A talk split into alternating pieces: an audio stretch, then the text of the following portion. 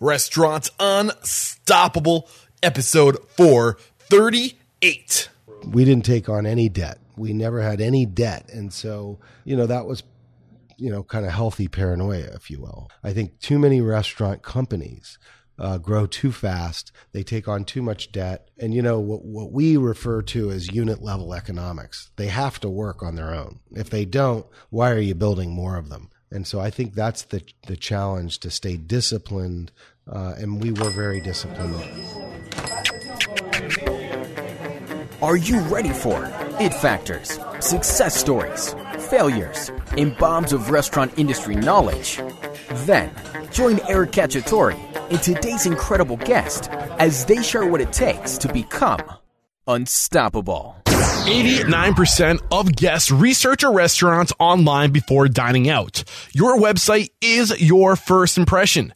So answer me this question honestly. What does your website say about your restaurant? Also, websites are no longer static brochures. They're dynamic tools that can help you drive revenue. Head over to getbento.com and see why thousands of restaurants trust Bento Box with their websites. And if you mention Restaurant Unstoppable, you can save up to $1,500 on initial setup. Get on it.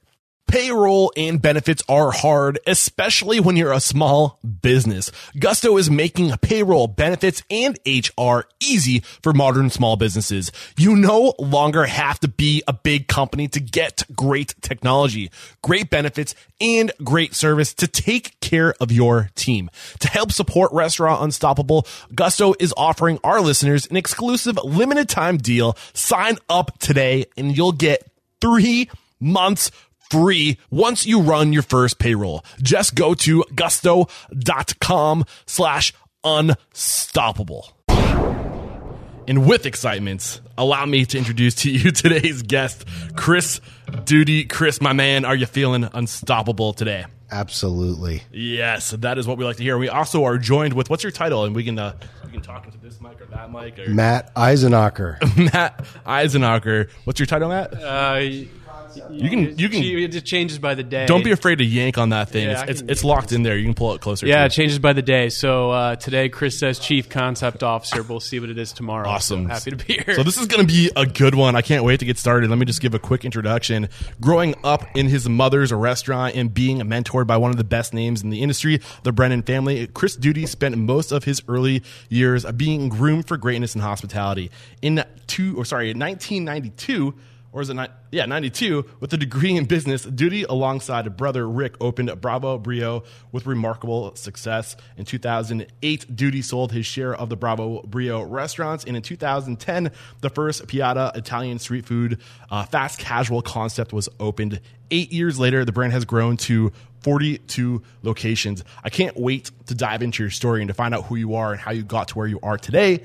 And this is a curveball. I didn't tell you about this, but we start off every episode with a success quote or a mantra. What do you got for us? The guest is always right. Oh, nice. Beautiful. And what does that mean to you? Dive into that real quick. Well, I have a saying it's got to bother you when people come to your restaurant and they don't have a great experience. And so um, we believe that um, you got to make everybody happy and they shouldn't leave with, without having a great experience. And so that's our mantra. And dig it. people need to be, uh, from the very beginning at Lindey's, uh, we treat people like they're coming into your home. And uh, if we do that well, then they'll come back. Awesome. And uh, like I mentioned, we have uh, Cr- Matt Eisenacre. Did I say it correctly? Eisenacre. Is this faster? Is that better? Eisenacher. Eisenacher. Thank you. I apologize. Uh, and I'm sure you'll be coming into the conversation as we get to the point where you started uh, joining the team and as you contributed. If you want to chime in at any point, too, just let me know. All right. So let's go back to uh, kind of where it started for for you. The first experience you had in this industry. I don't make assumptions. Was it with your mother's restaurant? For the most part, yeah. Lindey's was opened in 1981, and um, we uh, we remodeled that restaurant. We we did it as a family, and so we did all the construction um, ourselves for the most part by hiring contractors, and uh, So it was uh, the blind leading the blind. We really didn't know what we were doing. Back then, there weren't a lot of restaurants in Columbus. The most successful restaurants in Columbus were TGI Fridays. Uh, And uh, there really weren't independent restaurants in 1981. So Lindey's was a very pioneering uh, restaurant for Columbus at the time. Okay. So Matt was telling me about a story that I had to make sure I got uh, about the first year of Lindey's and uh, where you were after the first year and, and how what you did to to make some changes. Yeah, Lindey's lost one hundred and fifty thousand dollars its first year. So uh, what we did was expanded it. So that that's really uh, you know not what you would typically do. Yes. Uh, but the restaurant, uh, you know, was too small really to um, to be successful uh, to successfully do the volume we needed it to do. Um, and so we uh, we expanded the back room and um, but you know it was many many years we were fortunate because there wasn't a lot of competition back then. And so it was the design of the restaurant is an upper east side new york bistro. That type of restaurant with white tablecloths and butcher paper it was casual yet sophisticated. It didn't exist. Okay. um, and it just took off and it continued to build throughout the years and now it's 37 years old So the first year was it busy? You just couldn't necessarily turn the revenue you needed to. yeah i mean the first year was was not as busy as it needed to be but i think it was controlling costs and knowing what you were doing you know we we didn't really have any experience Mm. And you didn't have the internet back then either. You couldn't no Google it. internet no Yeah. thank god right uh, we would have we would have gotten probably a lot of bad reviews uh, and and i think we just kept plugging away we knew we knew that the brand was right for the market we knew that it was properly positioned and um, we kept refining it hiring better people uh, hiring a better chef eventually two or three years in um, you know we hired someone with more talent to run the kitchen uh, and uh, and gained a, a, a very strong following. But Nice. you know, my mom ran the front room. Um, I spent a lot of time in the kitchen, uh, so it was. Um, you know, it was a it was a family affair. Rick Rick really started the restaurant with my mom while I was in business school at uh, Tulane. So I like to do this thing where we just draw nuggets. I, I like to call them nuggets or bombs of knowledge from uh, parts of your life. So reflecting back on, on, and you're still learning from your mother to this day. Uh, but reflecting back in that time, what were the big lessons you learned about hospitality and uh, the restaurant industry from that that time in your life? Well, I think going to New Orleans was key um, for me.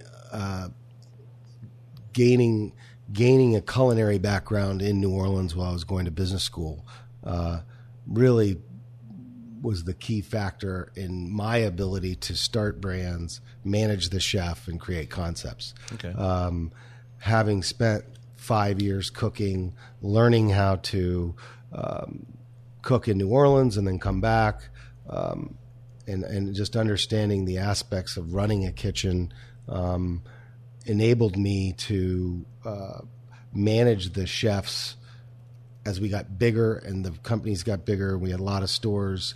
Um, you know, knowing how to cook uh, keeps uh, keeps them from getting off track, and so that was that was key to my success. Uh, New Orleans was uh, and still is is really one of the four or five major food cities in the country and um, trend setting city. Uh, and, Like and it was huge just French great. influence, you know. Yeah, on. and the Brennans really the the I work for the Mr. B's and they really um, you know they're the leaders have been the leaders in New Orleans Mm-hmm. uh, uh, over the years and and uh, to have the experience of working there Yeah. was was invaluable. And I had Alex uh, Brennan Martin or Martin Brennan on the show. I know he hyphenates it, but I'm not sure which one comes first. Uh, and he was amazing. He was a great interview. Uh, so, how did you get that position with the Brennan restaurant? So, was that an internship or did, did you? No, I um, uh, well, my I started out at Ohio Wesleyan University and uh, transferred after two years. My fraternity got in a little bit of trouble. Uh, I had nothing to do with it, of course, uh, and really ended up in New Orleans to get serious about business and, and working in the hospitality business. I walked into Mr. B's cold, filled out an application, um, and then when they gave me the application, they gave me a test. and it was a a food test, uh, asking me how to make certain sauces and, um, you know, testing my food knowledge. Well, I took this test and um, I didn't have any of the answers. I really, I'd never worked in the kitchen, so I knew nothing about uh, what they uh, were asking me about, and so um, it was it was kind of embarrassing. And so then the chef came out, Gerard Maras, great guy. Um, Gerard's awesome. Learned a lot. He went back. He took my test. He said, and he, I look back, and it's an open kitchen, and I see in the kitchen, and there's all the cooks and the sous chefs around Gerard, and they're laughing hysterically. That's the test? And they're reading my test.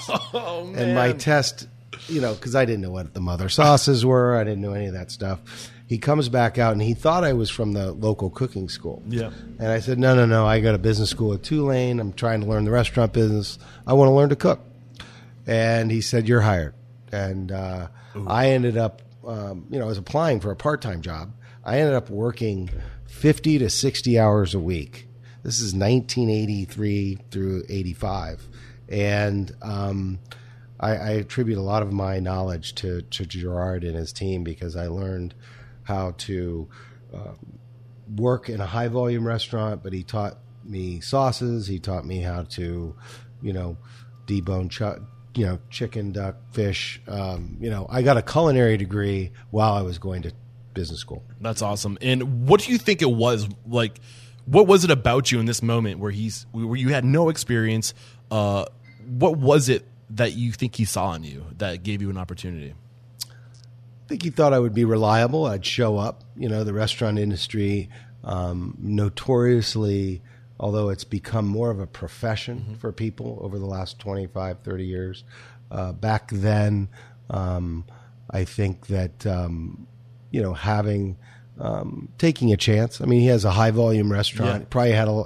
I don't know how much turnover he had, but um, seeing, um, you know, he took he took a shot. I Yeah. don't know that he. I don't know that he knew. He probably, um, you know, figured he didn't have much to lose. Yeah. Um, and I mean, so- that's probably the same thing that you're feeling. Like, what do I have to lose? But he was probably looking at you, young, passionate dude who wants to learn this industry, who has the drive to get a business degree. Like, maybe this will be mutually beneficial, right? Yeah, I mean, you have to have the drive, and I don't care what business you're in. I mean, I've been very driven and still am, and um, you know, I had this. Uh, I got a shot, and I think that's what I like. I like what I'm doing now because I like giving people a shot. I like giving people a shot to take on more responsibility, and um, I was given that opportunity. So, being an entrepreneur, that's that's probably the coolest thing that I do on a daily basis is seeing seeing those people that that that aspire to do more, are willing to work really hard, and uh, and and then you know kind of getting out of their way. Oh man, I love it. So I didn't ask you this question. I usually ask this question when I first start the interview, but I'm trying to make the most of our time because we're we only got 45 minutes. If you guys listen to the show, you know that if I ever do a 45 minute episode, it's doing something. Uh, so, so I want to make sure we get the most out of this conversation. But real quick, why why this industry? Uh, what was it about this industry? What made you fall in love in the first place? When did you know that you were going to commit your life to it? Well, I think uh, when you're, I come from a family of entrepreneurs, um, and so um, really, when I was in school, I really didn't want to go work for a big company. Um, my father was very entrepreneurial, started many different businesses throughout his uh, career, and um, so I think the entrepreneurial spirit uh, was was in all of all of us, and so I don't know that it was necessarily the hospitality business at first, uh, but I knew when I graduated from Tulane that you know I didn't want to go work for Xerox or I didn't want to go into sales. Um, I really wanted to to to go into the to a business and. Um, um, and that that's uh, so I when I graduated in '85, came back and worked for my worked with my mom for a couple years, and uh, and then we went on to start the Hyde Park Grill restaurants uh, in Columbus. I was part of that team uh, before we we started Bravo in 1992. But So- was there a point where you said to yourself, like, this is my career? When you knew where it kind of all came together and you committed yourself to it? I, I think uh, after uh, being, you know, after a couple years um, of, of having a taste of the hospitality business and, and working in it, um, and and you know, the the idea of running your own your own business and running your own show that Yeah. that uh, you know, I think I think the business side of the hospitality uh, business is is as interesting to me as the culinary side, uh, and and so um, they're both uh, you know guided me throughout my career. But I think uh, you know certainly when you've had some success uh, positioning brands that that can grow, um, that's what I like to do. I'm not interested in necessarily doing one offs or or restaurants that I'm just going to do one single mm-hmm. unit of. Um, I like to create brands that uh, can, can, grow. Cool. So before we move on to uh, the story of going into business with your brother, I want to kind of extract some nuggets from this experience you had with the Brennan family. So, what did you learn? If you could like narrow it down like two or three lessons, uh, big takeaways from the Brennan family of, of, of restaurants. Well, I think uh, I learned to cook. That was the, you know the, the quality of, of the food that they put out was was phenomenal. Um, big flavors. Um, you know, they they uh, had a huge local following and uh, and a national following, being in New Orleans. Um, so you know, I mean, I think you learn um, you learn how to manage people, you learn how to treat people, um, you learn the importance of loyalty. Uh, they had a tremendous amount of uh, of loyalty uh, from the from the people that work for them. Um, they genuinely care about the guest experience and that is what we've carried forward uh, at Lindey's and in, in all the concepts I've c- created. So um, there's so much that I've learned down there, but it's uh, I think um, I think the the the food, uh, the importance of execution. Um, you know, they they did a lot of volume at that time, and now they even do more. But um, it's really I learned um, how do you do really high quality food in mm-hmm. a in a high volume restaurant. So let's pull back some layers here. Two things that you really that you said that really I want to go deeper into is how they treated people and that they had a loyalty. So, uh, how did they treat people? Get specific on that. Well, I think it was fun to work there. Yeah. Um, and, you know, when you're part of a successful business, it's contagious. Uh, so the, the loyalty uh, came from from the owners and and their um, you know being on the floor, being in the restaurant, being present.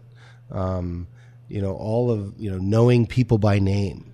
Um, you know this this is a restaurant as is Lindey's where people want to be recognized and they want to be recognized by name. Uh, but I think that carries again that carries through through Bravo, Brio, and Piada. People want to be recognized. They want to be appreciated. Uh, and so I, I, think the, the the key to this business is um, is having people that have the passion for uh, being you know providing service and providing hospitality and that that's uh, I, I, learned that in New Orleans but but that was something that I think we've had in our family for for a long time mm. and so um, it was natural for us to go into the hospitality business. Yeah, it was only reinforced in New Orleans. Uh, so let's grab a couple of nuggets from your experience opening, uh, going to business with your brother, and that was uh, uh Bravo Brio. Uh, what were some of the big lessons? I want to spend the majority of our conversation uh, on what you got going on today and how you scaled this current business. Sure. So, what were some of the big lessons you learned from that experience going to business with your brother that you uh, kind of applied to going into business a second time? Well, um, you know, I was fortunate um, that um, I had a uh, that I have a brother that uh, is also passionate about the business. The challenge in family, but the challenge with family businesses are are, are well documented. Um, Rick and I, um, you know, Rick at that time was very focused on uh, the real estate and design of our business, and I was more focused on the culinary and the operating side. So on paper, we uh, complemented each other very well, and we were able to build 60 restaurants over a 15 year period. Uh, but the you know, but that's also a challenge, right? Um, I think when you um, when you build a successful brand um, in a family business. Um, that then does pose challenges later on. And uh, But um, Can you give us some of those challenges? Can you get specific? Well, I think you know, uh, having certainly early on having lanes, having having specific job descriptions of of what you know each other is doing, so that you don't um, you know disagree too often. We were able to successfully navigate that for many years.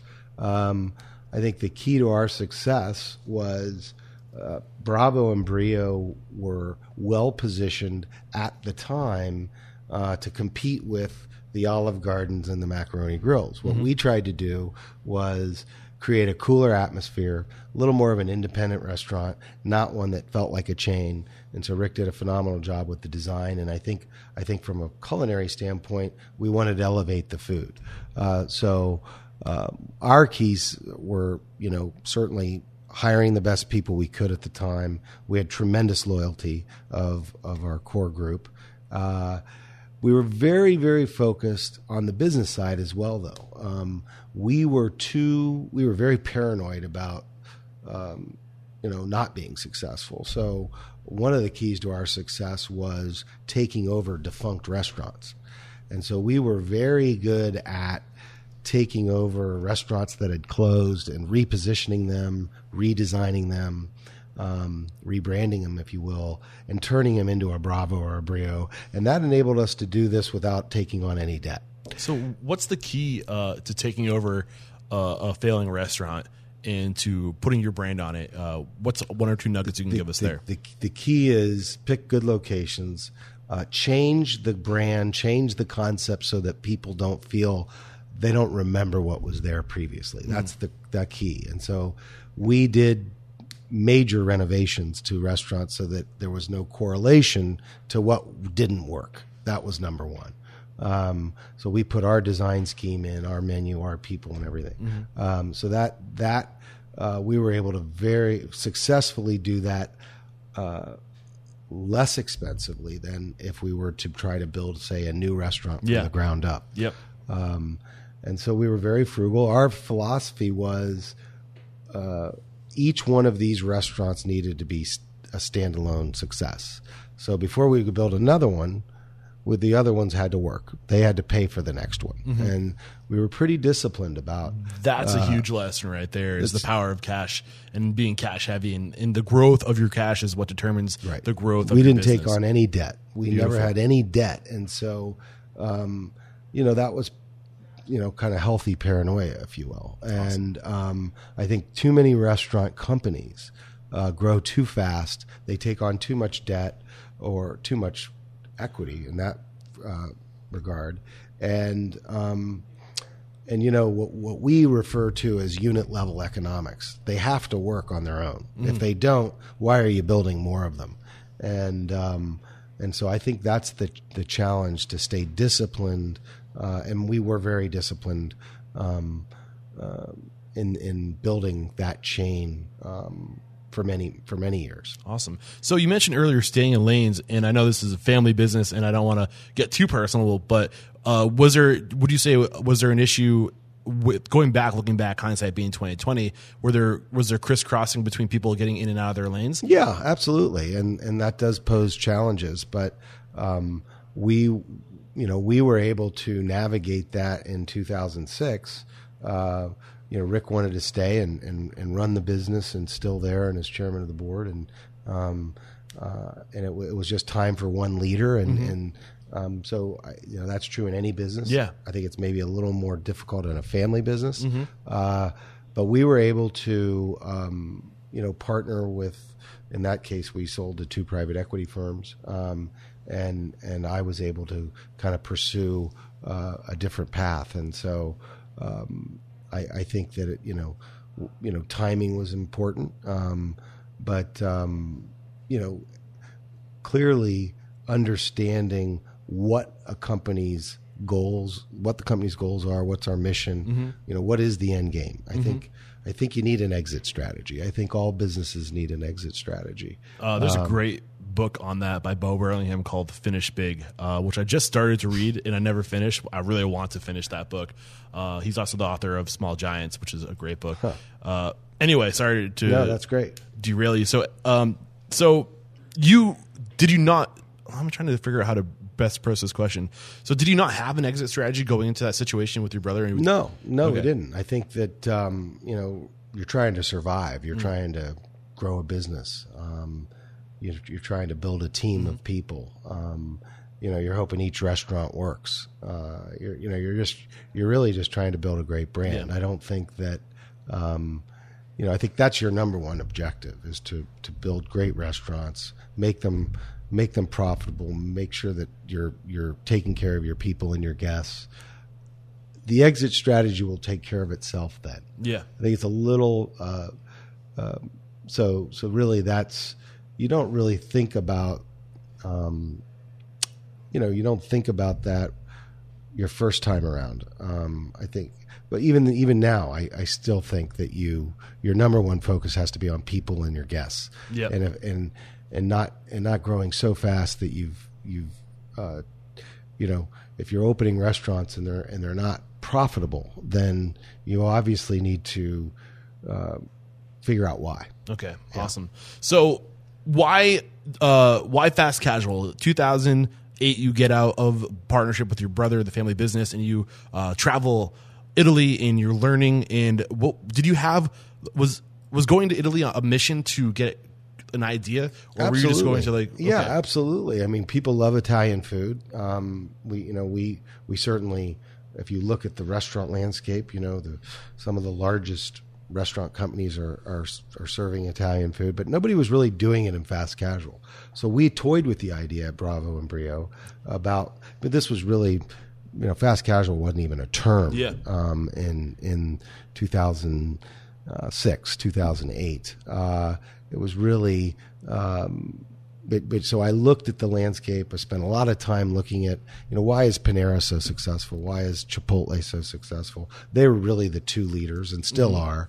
Uh, and and said nobody's really doing that in an Italian with an Italian twist.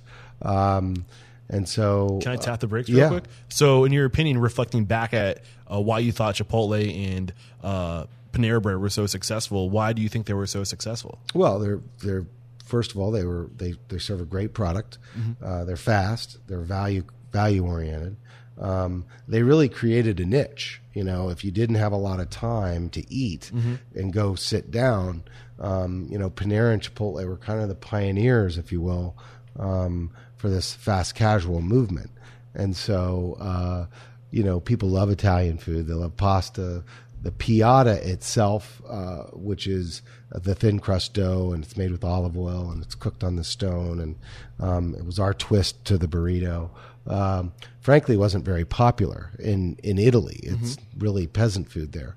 Uh, but what we did was kind of bring it back here, modernize it, kind of make it make it something that people would understand here in the states, um, and um, really filled a void. There really wasn't, you know, there really wasn't an Italian um, concept that. Uh, but that, that appealed to a broad audience. That was really important to me that we did, you know, something that had really great salads, um, a great a great sandwich, and and really good pasta, um, and in a fast casual uh, setting. And so um, we did a lot of research. Uh, we spent a lot of time developing the brand before the first store opened, and um, and and again having the right people, having the right chef that that knew how to execute recipes um, was was critical. But you know, store number one was a big hit, and we were able to you know go from there. So you opened the first restaurant in 2010. Uh, I really want to spend the rest of the time talking to you about how uh, you scaled this, how you surrounded yourself with people and grew your, your team and then uh, grew the culture. So 2010, uh, you opened Piada. Uh, what was that first opening like? Well, it was uh, you know successful beyond you know our expectations for sure. Um, the uh, the restaurant did 2.7 million its first year. Um, you know, on you know 2,700 square feet, so it was it was a huge success. Uh, but the you know I, I think that we we executed very well. Uh, we didn't spend too much money building it. So for all these years of what I've learned, Mm-hmm. um, we actually focus group the concept for six months here in this office. I'm happy you're bringing that up. So uh, let's talk about those focus groups. Uh, first of all, what what were your intentions going into this focus group and go, going into opening of this restaurant? Uh, I mean, what did you what did you do intentionally at this time? Well, having built, uh, having been part of building Bravo and Brio, um, you know, and, and you know, we were we were pretty successful uh, here in Columbus and, and throughout the country. There was two concerns I had. One, uh, creating another brand in Columbus and having it flop, not be very good. Um, either it wasn't thought out well with the food or the design. So I spent a lot of time here uh, developing the brand, the logo, the the team, uh, the the packaging, the food, and the design, so that when we opened store number one, um, we looked like we knew what we were doing. So, uh, really, two reasons. One, I didn't want to get laughed out of Columbus if it if it sucked, Yeah. uh, and it was a bomb. Uh, so I wanted to open like uh, strong. What that enabled us to do because of that legwork that we put up front. Um, so we, we, we had money invested in this business before we opened the first store. Uh, we were able to open stores two through ten relatively quickly. Okay, because you had that formula. You put all that time early on creating that formula. Right. So I That's created the formula. Um, now the formula's changed over the t- years, but um, because of the work that went in at the beginning, um, was critical to why we were able to to continue to build more stores. What are the most critical components of putting together that formula? What did that look like? The most critical components. Well, first one is um, being disciplined about how much it costs to build one. Yeah. Um, so not overspending. Um, number one. Number two, obviously having the team that can execute, growing uh, from one to three to five. It's a much different. It's much more difficult to open th- stores three through five than it is store number one. Number one, it's you know scaling a business. It's exponentially more difficult. Uh, but but being laser focused on high the food. Um, uh, those are the those are the things that we we we did that um, I think you know enabled us to grow so quickly. So you put a lot of emphasis on growing your team before you ever grew the restaurant. Uh, something I picked up from doing some research. So what did that process look like of growing your team? Well, I had a half a million dollars invested in the business before the first store opened. so, Yeah. to give you an idea, so um, most people wouldn't do that, I don't think. Um, but the but the intention was not to just do one, and um, but you you know I think the the team has changed. Um, so to take a company from one to ten requires uh, you know a, a certain skill set, but to get from ten to fifty or fifty to hundred requires a different team. And so um, people like Matt, um, Matt Eisenacher, Chef Chef Matt Harding, Yeah. you know, and others. You you needed you need a team of people that have experience scaling businesses at different um, junctures of, of, of their growth, of, of stages of their growth. Awesome. Um, so I kind of want to zone in or close into this idea of going from one location and going from two to five. So what do you think the, the, the biggest challenges are? Why it's harder from going from one to two than it is from going from two to five? Well, you need systems. And I feel like Matt, Yeah. anytime you want to Yeah. chime in, man, anytime you want to chime Yeah. in. I came in number 16. so, well, I'll let Matt answer, but but certainly you need um, you you you need to then have accounting systems. You need to have training systems. You need to have a, a stronger distribution um, network. So it, it things become exponentially more difficult. What sounds really interesting is you had though it sounds like you put a lot of time in the first location into building those systems. So what were the additional systems that you were considering when going from two to five? And I don't know anytime you want to share the I, I don't think anything uh, then. I think I think maybe looking back, um, the environment's changed, and where Matt has has totally changed the way restaurants are are are marketed, if you will, or branded, is through uh, is through social media and I'm not a social media guy. Yeah. I've never been on social media. I will never be on social media probably because I don't know how it works. So Matt can tell you how we how we've taken this brand and keep it relevant because back in the day you know when we did marketing for for restaurants it was through billboards and print and radio today the the game has changed it's all through social media Yeah. So we got Matt. Yeah, just uh, yeah. Here you go. Yeah. Yeah, I think uh, you know one of the things that you learn early on, especially now as a young company, is you have to let control your Yeah. let, let go of the, the control of your brand. Side note: Thank you for being so patient. getting you on Yeah, the he's got a long story morning. to tell. He's got a lot of good uh, stuff uh, to- I appreciate your patience, and I can't wait to get some of your knowledge. So continue. Yeah, so so you you learn very quickly that you have to let control of your let go of control of your brand. And So how do you do that? How do you let go of control? Well, it's a little bit why I think Chris was saying that the first restaurant's different than two through five is because I think with number one he'll tell you he didn't quite know what he had, right? and so you have to let it breathe. I mean, you have to let it breathe. We didn't we didn't do marketing. You know, Yeah. the, the best marketing in an up and coming brand is to make sure that every guest has a great experience. And so what we call it is internal marketing. Four walls marketing. yeah, we call it you know, you know, buy people uh, their lunch, give them a free drink, give them a free sample. The best way to get people to talk about your brand and get them to come back is to make sure they have a great experience.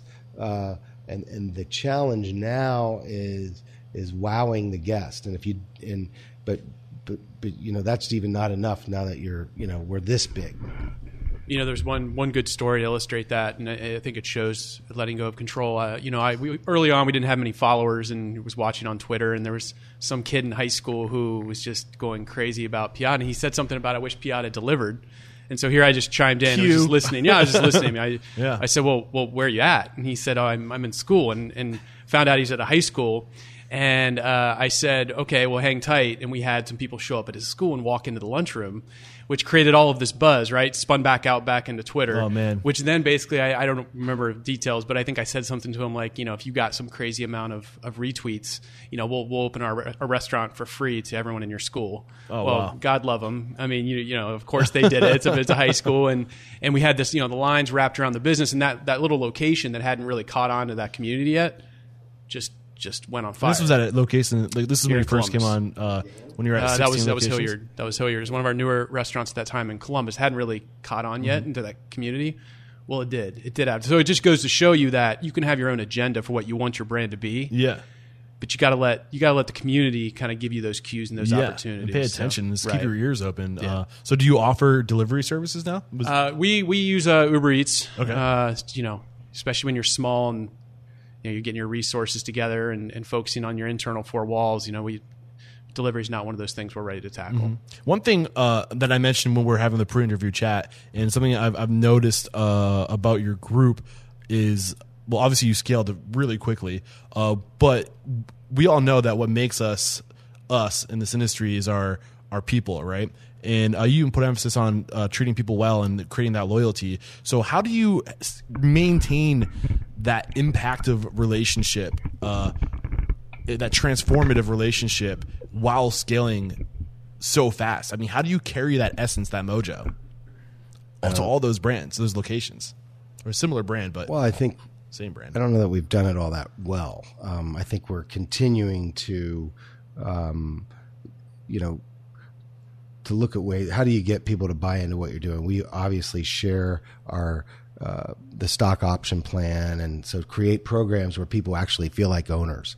So all the way from our partners to our to our multi-unit people, um, you know, they have to have a piece of the action and Yeah. skin in the game, and so that's been important. That's something I've done in my past life, and so when people feel empowered uh, and they actually feel like they have a uh, some upside in it, Yeah. um, you know, to me, that's that's that's the way to get people to carry out your culture and and um, you know our mission and and you know Matt Matt's vital been vital to that. So yeah, You know, the the, uh, the other thing I would say is don't let uh, don't let the growth take control of you too much.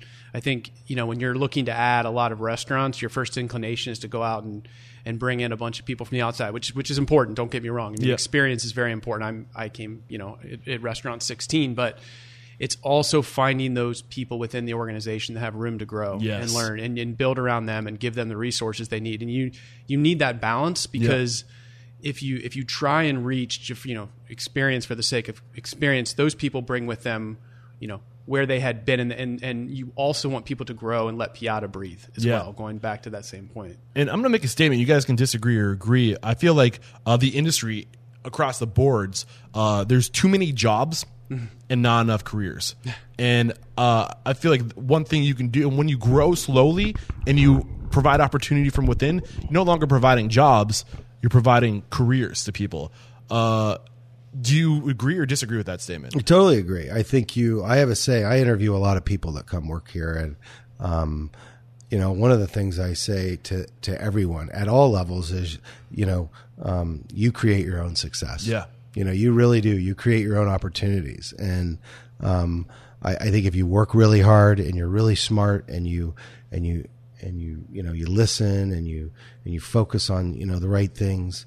Um, I, again, I think you create your own success, and um, you know I've seen it in my career uh, numerous times where people I've hired um, at you know one level in the organization. The ones that it's amazing to watch people.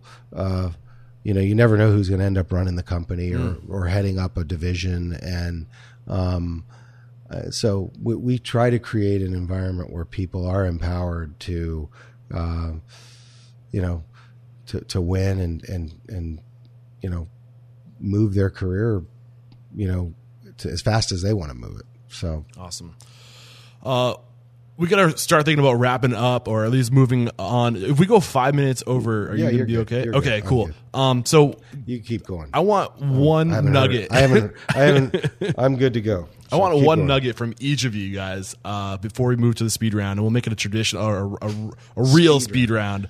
Uh, we'll, we'll wrap it up fast, but one nugget, something that we haven't discussed up to this point that you think we is worth discussing uh, before we go to the speed round. Silence.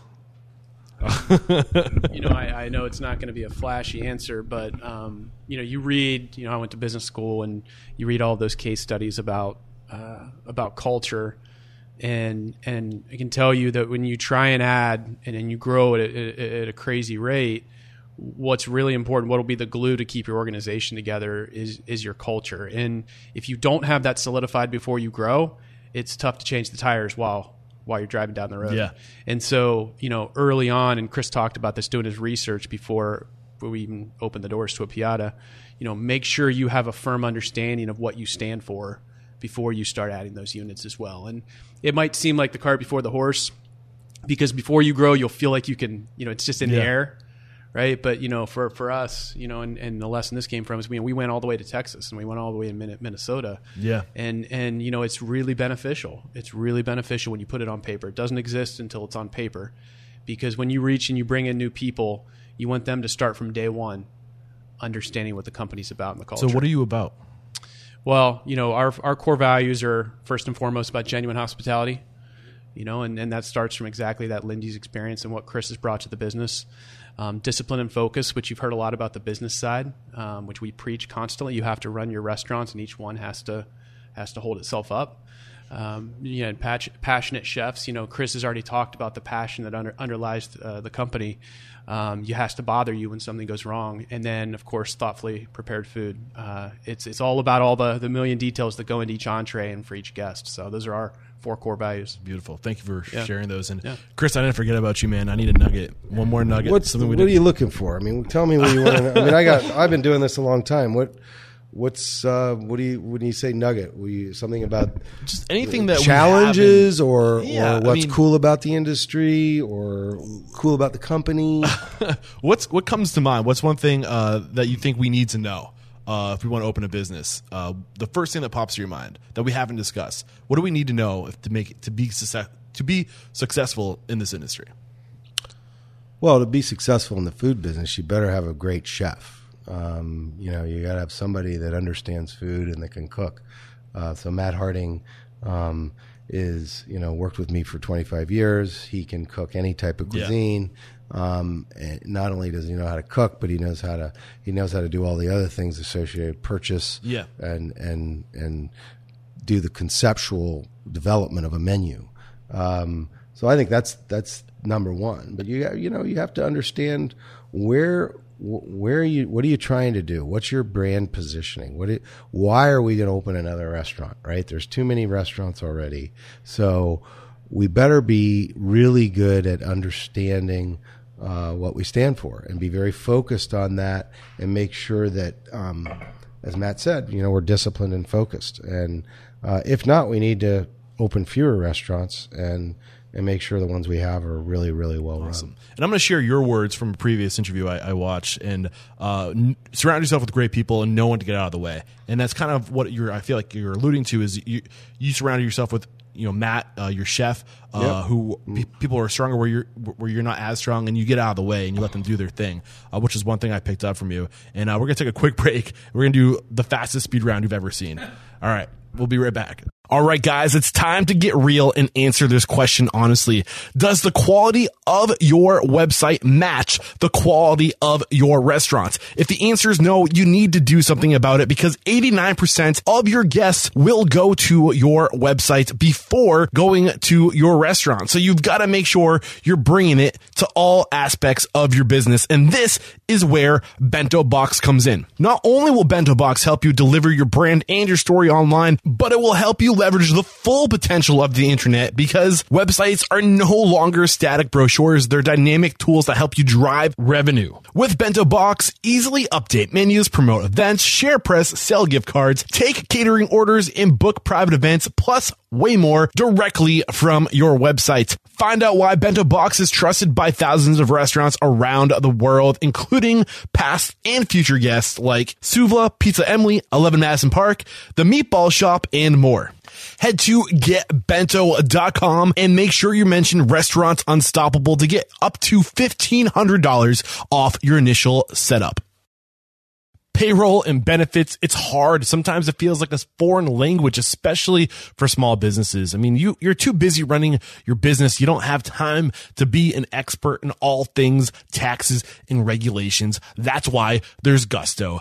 Gusto is making payroll benefits and hr easy for small businesses. Modern technology does the heavy lifting so it's easy to get things right PC Mag and Fit Small Business have called Gusto the best payroll for small businesses. Gusto will save you time. 72% of customers spend less than five minutes to run their payroll. Gusto is more efficient and reliable. Four out of five customers actually reduce payroll errors after switching to Gusto. People who succeed in this industry have access to systems and information, and Gusto will provide both. You no longer have to be a big company to get great technology, great benefits, and great service. To help support the show, Gusto is offering our listeners an exclusive limited time deal. Sign up today and get three months free once you run your first payroll. Just go to gusto.com slash unstoppable. G-U-S-T-O dot com slash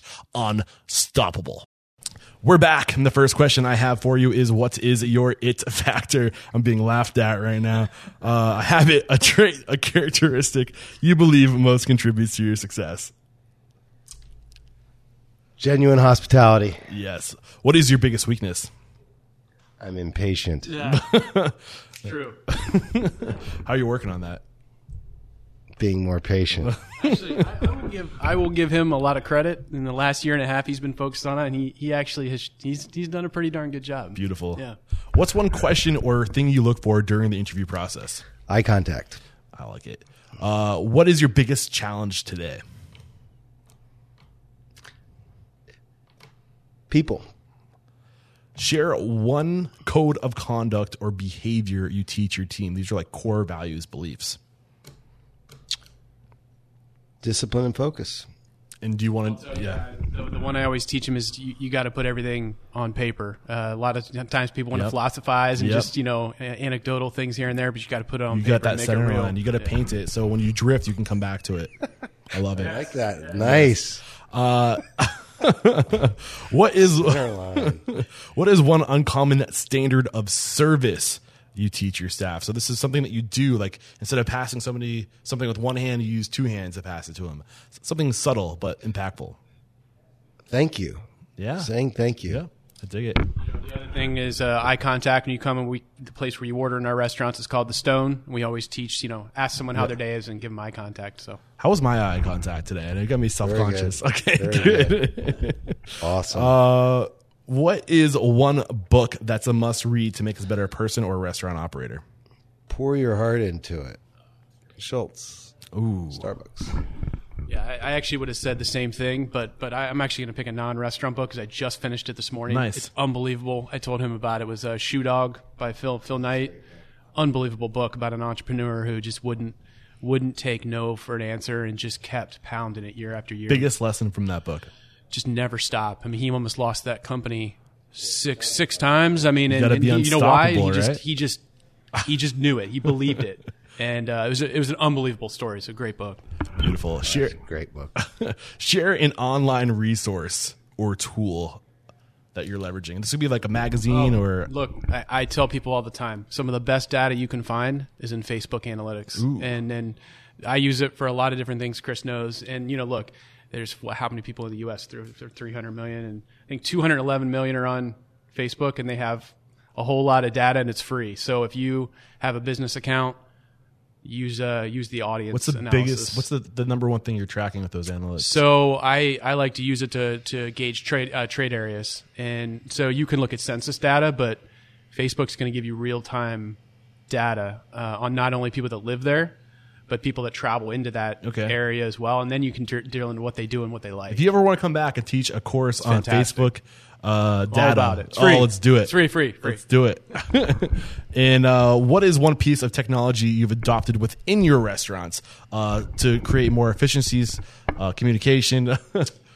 Yeah. So, uh, you know, the hard thing about technology, this may not be a fast answer, but the one thing about technology is it can just proliferate and you just have system after system and Mm-hmm. Platform.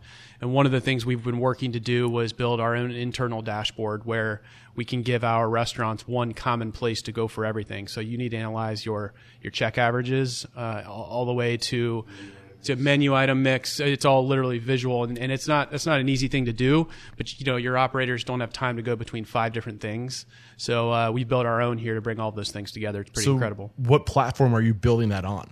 I'd, I'd have to bring someone else in here to say what he Okay. built it on, but uh, really, it's just accessible through a web browser. Um, I don't know the system he actually used to to build it on, uh, but but now you can just go to one URL and it pulls everything in for you. So Beautiful. yeah, That's yeah. cool. Um, the last question. It's a biggie. It's starting to come off. Yeah, just twist that guy right there. Oh, there you go. Uh, we're we're throwing this microphone's getting it's, it's it's it's earning its due right now. Going back and forth between Chris and Matt. Uh, all right, so the last question is: If you got the news that you'd be leaving this world tomorrow, all the memories of you, your work, and your restaurants would be lost with your departure, with the exception of three pieces of wisdom that you know uh, would leave humanity and the industry better, what would they be? These are deep questions, guys. I don't I don't screw around. the looks I'm getting from Chris right now. Say it again. Three pieces of wisdom you could leave uh, that you know to be true for the good of humanity in the industry. in the industry. I don't know if it's good for humanity. um, capital discipline,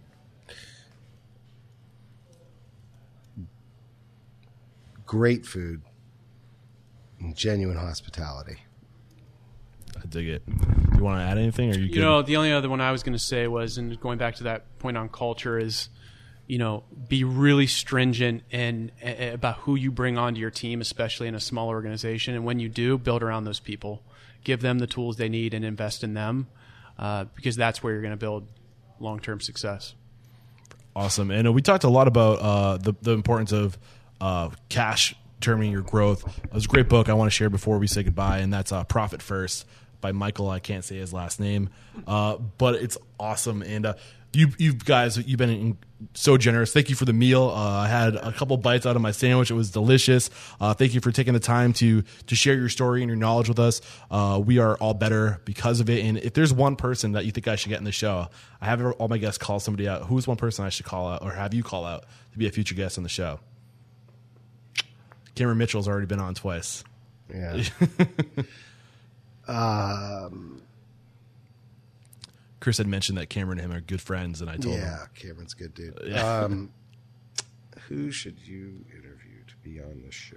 Maybe somebody in Cincinnati. That's where I'm headed next. I was going to say in NYC, you should tell Nick Marsh from Chopt. Yeah, if you get in New York, reach out to Nick to Marsh? Nick, Marsh. from Chopt. Great Okay. salad company. Yeah.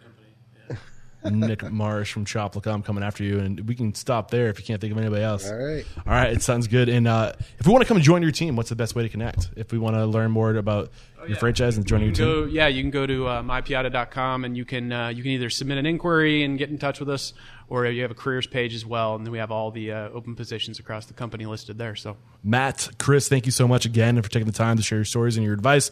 There is a no questioning you're unstoppable.